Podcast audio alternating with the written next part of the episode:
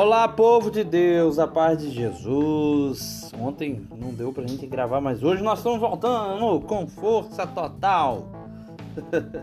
e vamos dar continuidade ao nosso tema, que é a Igreja de Cristo. Certo? A gente tem que concluir esse tema é, fechando qual é a verdadeira Igreja de Cristo. Existe uma verdadeira Igreja de Cristo? Então nós vamos fechar esse tema dessa maneira. Até chegar lá, claro que nós vamos fazer isso de uma maneira bem simples e bem resumida, certo? Porque é, seria muito conteúdo. Mas a gente vai tentar resumir o mais rápido possível para que a gente tenha uma certeza bem bacana. Vamos rezar um pouquinho. Em nome do Pai, do Filho e do Espírito Santo. Amém. Senhor, vem iluminando o nosso coração, a nossa mente para que possamos juntos compreender a tua palavra que a Virgem Maria venha intercedendo por nós, intercedendo por nossas famílias e os nossos projetos. Santo anjo do Senhor, meu zeloso guardador, se a ti me confio a piedade divina, sempre me rege, me guarde, Amém. Muito bem. Em nome do Pai, do Filho e do Espírito Santo. Ok, então Hoje o nosso subtema, a gente vai começar um subtema que eu acredito que vai dar uns dois ou três dias, que é sobre o casamento. É, é porque é o seguinte, a Igreja de Cristo, como a gente viu já nas primeiros, nos primeiros dias, a Igreja de Cristo é o corpo de Cristo. Mas como é que acontece isso, né? Como é que acontece essa questão de que a igreja é o corpo, né? Nós vamos entender isso hoje. A igreja ela é o corpo porque a igreja é casada com Jesus. Vamos então compreender isso à luz da palavra de Deus? Então vamos lá. Pegue a sua Bíblia, não esqueça de tomar a nota, hein? De anotar. Vá lá em Marcos. Vá lá em Marcos, capítulo 10. Vamos começar com Marcos 10, versículo 7 versículo 7 ao 9. Olha o que, que Jesus vai falar, né? Aqui está uma discussão sobre o divórcio. E aí, olha o que, que Cristo fala. Versículo 7.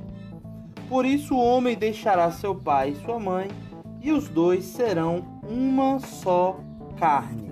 Versículo 8. De fato, é...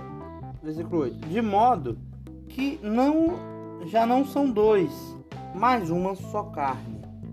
Portanto, o que Deus uniu, o homem não separe.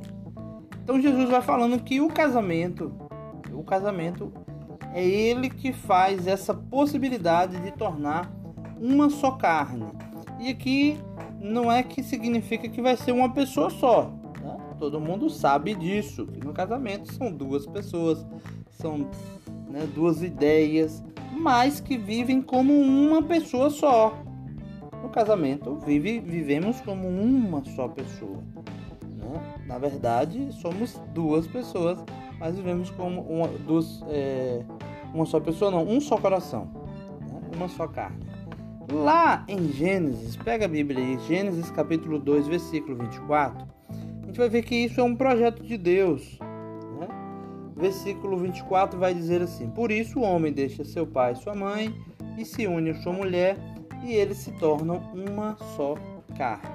Então é um projeto de Deus, ou o casamento, a família, e é, para que o homem po possa experimentar a glória de Deus, porque Deus, três pessoas, o Pai, o Filho e o Espírito Santo, eles são uma só um só ser, né? um só.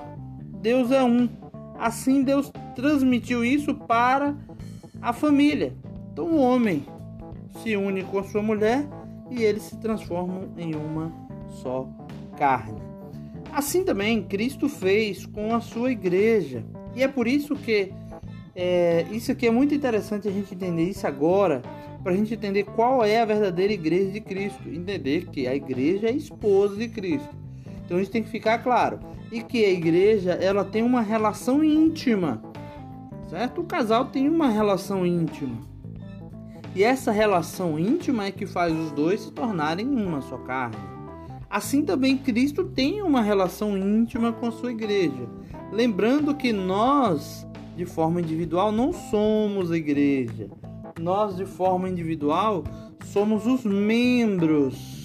Fazemos parte do corpo de Cristo. Então eu não tenho essa relação íntima com Cristo. Eu só vou ter a relação íntima com Cristo se eu estiver ligado à igreja. Se eu não estiver ligado à igreja, eu não vou ter relação íntima com Cristo. Eu posso, é, vamos dizer assim, usar os meios que a gente conhece. Eu posso ficar apaixonado por, por Jesus, eu posso né, é, me entregar a Jesus, eu posso fazer coisas maravilhosas por Jesus, mas eu não vou ter uma relação íntima com Cristo se não for pela igreja, certo? Então vamos, vamos entender um pouco mais. Vamos lá em Efésios, vai lá no final da Bíblia, né? Efésios é um livro que a gente já meditou em outros dias. Vai lá em Efésios. Se você achar Filipenses, você volta. Efésios capítulo 4, no versículo de 1 a 16 certo? Muito bem. Vai falar claro aqui pra gente. É, no versículo 1, vamos entender o que fala.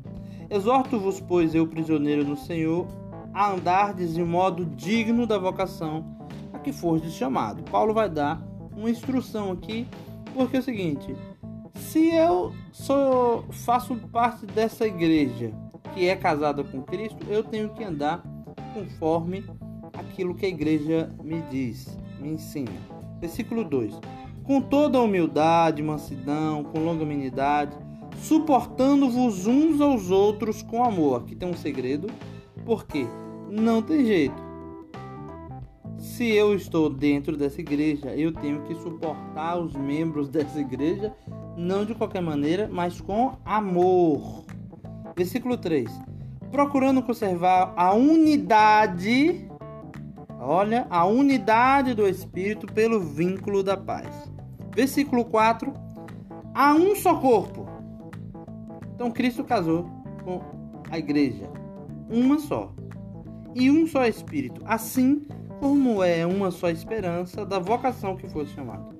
Há um só Senhor uma só fé, um só batismo, um só Deus e Pai de todos, que está acima de todos e por meio de todos e em todos.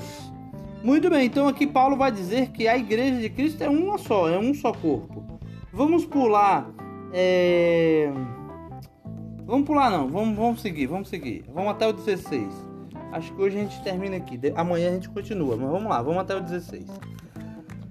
Mas a cada um de nós foi dada graça, presta atenção nisso, pela medida do dom de Cristo, e por isso que ele diz: Tendo subido às alturas, levou o cativo ao cativeiro, concedeu dons aos homens. Então, é, pertencer a esse corpo de Cristo é uma graça. Vamos lá. O que significa subiu? Versículo 9. Senão aquele também que desceu às profundezas da terra o que desceu é também o que subiu acima de todos os céus, a fim de plenificar todas as coisas. Veja só, essa plenitude da graça de Deus, a qual a gente já falou no, no, no capítulo 3 aqui de Efésios mesmo, essa plenitude da graça de Deus, ela acontece através dessa relação íntima.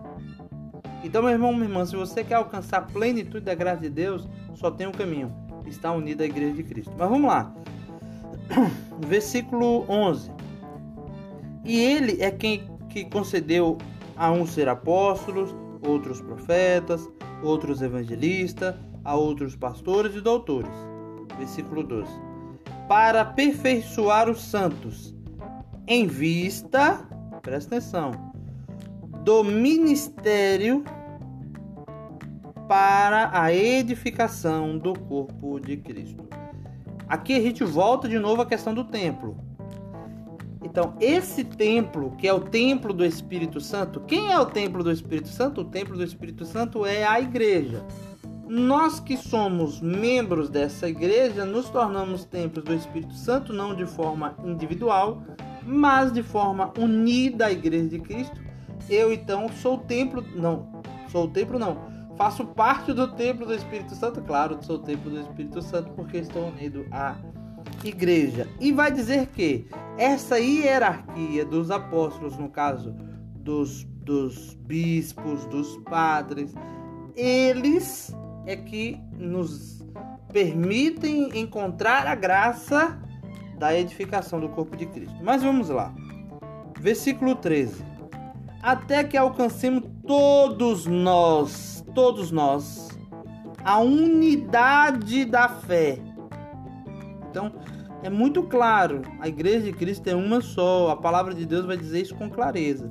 A unidade da fé. Acreditamos em uma só fé e no pleno conhecimento do Filho de Deus o estado de homem perfeito, a medida e a estatura da plenidade de Cristo. A igreja, então, ela alcança a plenidade de Jesus. Mas vamos lá, porque aqui a gente vai finalizando. Olha, versículo 14. Assim, não seremos mais crianças, joguetes das ondas, agitados por vento, por todo vento de doutrina. Presta atenção no que Paulo está falando aqui.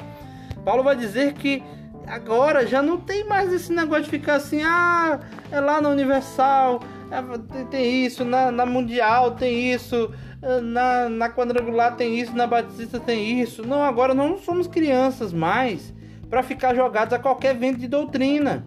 Olha o que, que a palavra vai dizer. Assim não seremos mais crianças. Quando estamos ligados verdadeiramente à igreja, não somos mais crianças jogados às ondas, agitados por todo o vento de doutrina. Pessoas, aqui ó, presos pela artimanha dos homens e da sua astúcia, que nos induz ao erro. Olha o que, que Paulo está falando. Paulo está falando que agora, se nós estamos ligados à igreja de Cristo, vivendo a plenitude da graça de Cristo na igreja de Cristo, que é uma só fé, a gente não vai ser guiado por essas artimanhas aí que os, que os homens estão criando, bagunçando a fé do povo. Versículo 15. Mas, seguindo a verdade em amor, crescemos em tudo em direção àquele que é a cabeça. Então aqui nós temos a cabeça desse corpo, né? Da cabeça do corpo. Cristo, cujo, versículo 16, cujo corpo em sua inteireza ou seja, o corpo todo. Cristo é a cabeça, a igreja é o corpo, cujo corpo, versículo 16, em sua inteireza, ou seja, o corpo todo, a igreja, Cristo e a igreja, bem ajustado e unido por meio de toda junta e ligadura, com a operação harmoniosa de cada uma das suas partes, realiza o seu crescimento para sua própria edificação no amor. Então, meu irmão, minha irmã, a igreja ela é unida, cheia de ligaduras, cheia de juntas. Quem são essas ligaduras? Quem são essas juntas? Quem são? Somos nós, os membros, nós que unidos uns aos outros. É por isso que Paulo fala: olha, é, é, é suportai-vos, suportai-vos com amor, porque se você não suportar, você vai virar como uma criancinha vai ser levado por essas doutrinas aí afora que está agora, né? Todo dia surge uma doutrina nova. E a igreja de Cristo permanece a mesma. Muito bem, então hoje a gente começou, né? Começou sobre esse tema que é o casamento de, de Cristo com a igreja. E acredito que essa semana a gente não termina também não. O tema é bem extenso. Né? Mas vamos tentar aí. Acredito que vai ficar umas duas semanas só sobre casamento. Mas eu espero que possa te ajudar, tá bom? Amém. Que Deus nos abençoe, né? Nossa família, todos nós. Em nome do Pai, do Filho e do Espírito Santo. Amém.